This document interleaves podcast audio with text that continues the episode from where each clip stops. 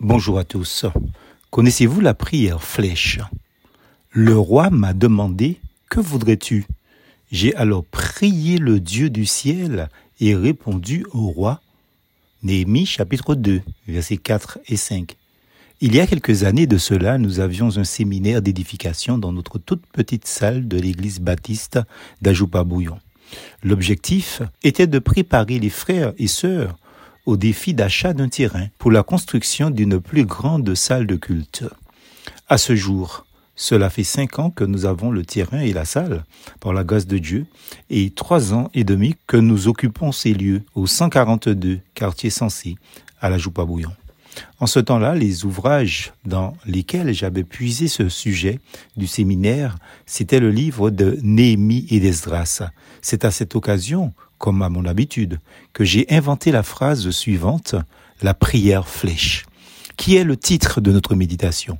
En effet, à la lecture du verset 4 du deuxième chapitre du livre qui porte son nom, Néhémie, homme de Dieu, se trouve face à un dilemme devant le roi et la reine. Soit il garde sa peine pour lui, ce qui est suicidaire, soit il en parle. Ici, Dieu nous montre la solution.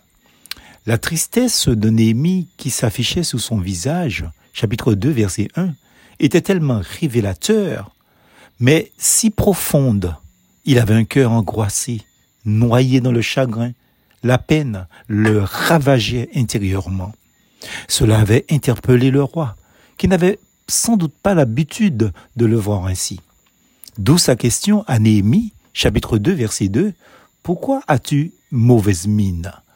Alors que le monarque assimilait cela à un chagrin de cœur, chapitre 2, verset 2, entre la question du roi et la réponse immédiate de Néhémie, chapitre 2, verset 3, puis la deuxième question du roi au verset 4, nous avons cette phrase ô combien précieuse et révélateur. J'ai alors prier le Dieu du ciel. Chapitre 2, verset 4. Pigidim, c'est ça la prière flèche. J'ai alors prié le Dieu du ciel. Il a fallu à Néhémie que quelques dixièmes de seconde, au pire quelques secondes, pour exposer sa cause à Dieu dans la prière. L'adoration, la requête, avec la supplication sans oublier la louange, je ne sais strictement rien de la forme.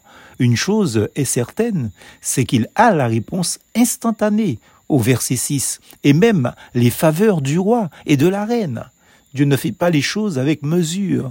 Alléluia, Amen, Amen, Amen.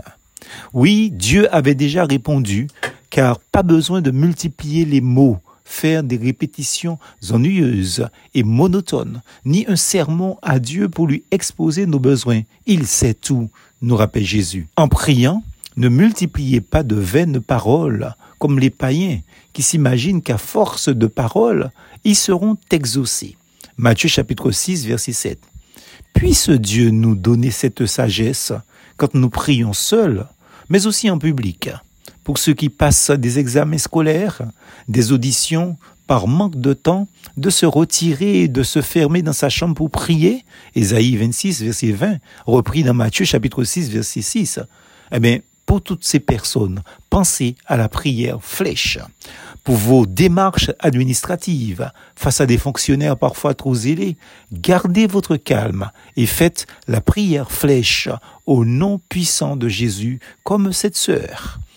La responsable du groupe de prière de notre église racontait ce mercredi 21 septembre 2022 le témoignage d'une sœur qui a reçu des aides financières de l'État.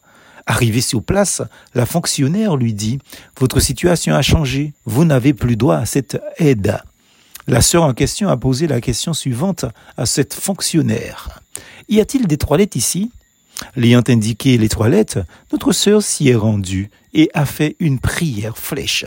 Aussitôt, quand elle est sortie, est arrivée face à cet employé de l'État, celle-ci lui a dit à la sœur, voilà votre chèque, vous en avez bien droit. Vous passez votre permis de voiture, de bateau, de moto, vous avez un rendez-vous d'embauche, quelles que soient les circonstances acculées par le temps, lancez-la, la prière flèche. Elle atteint toujours le cœur de la cible, c'est-à-dire Dieu lui-même. Plus force en Jésus.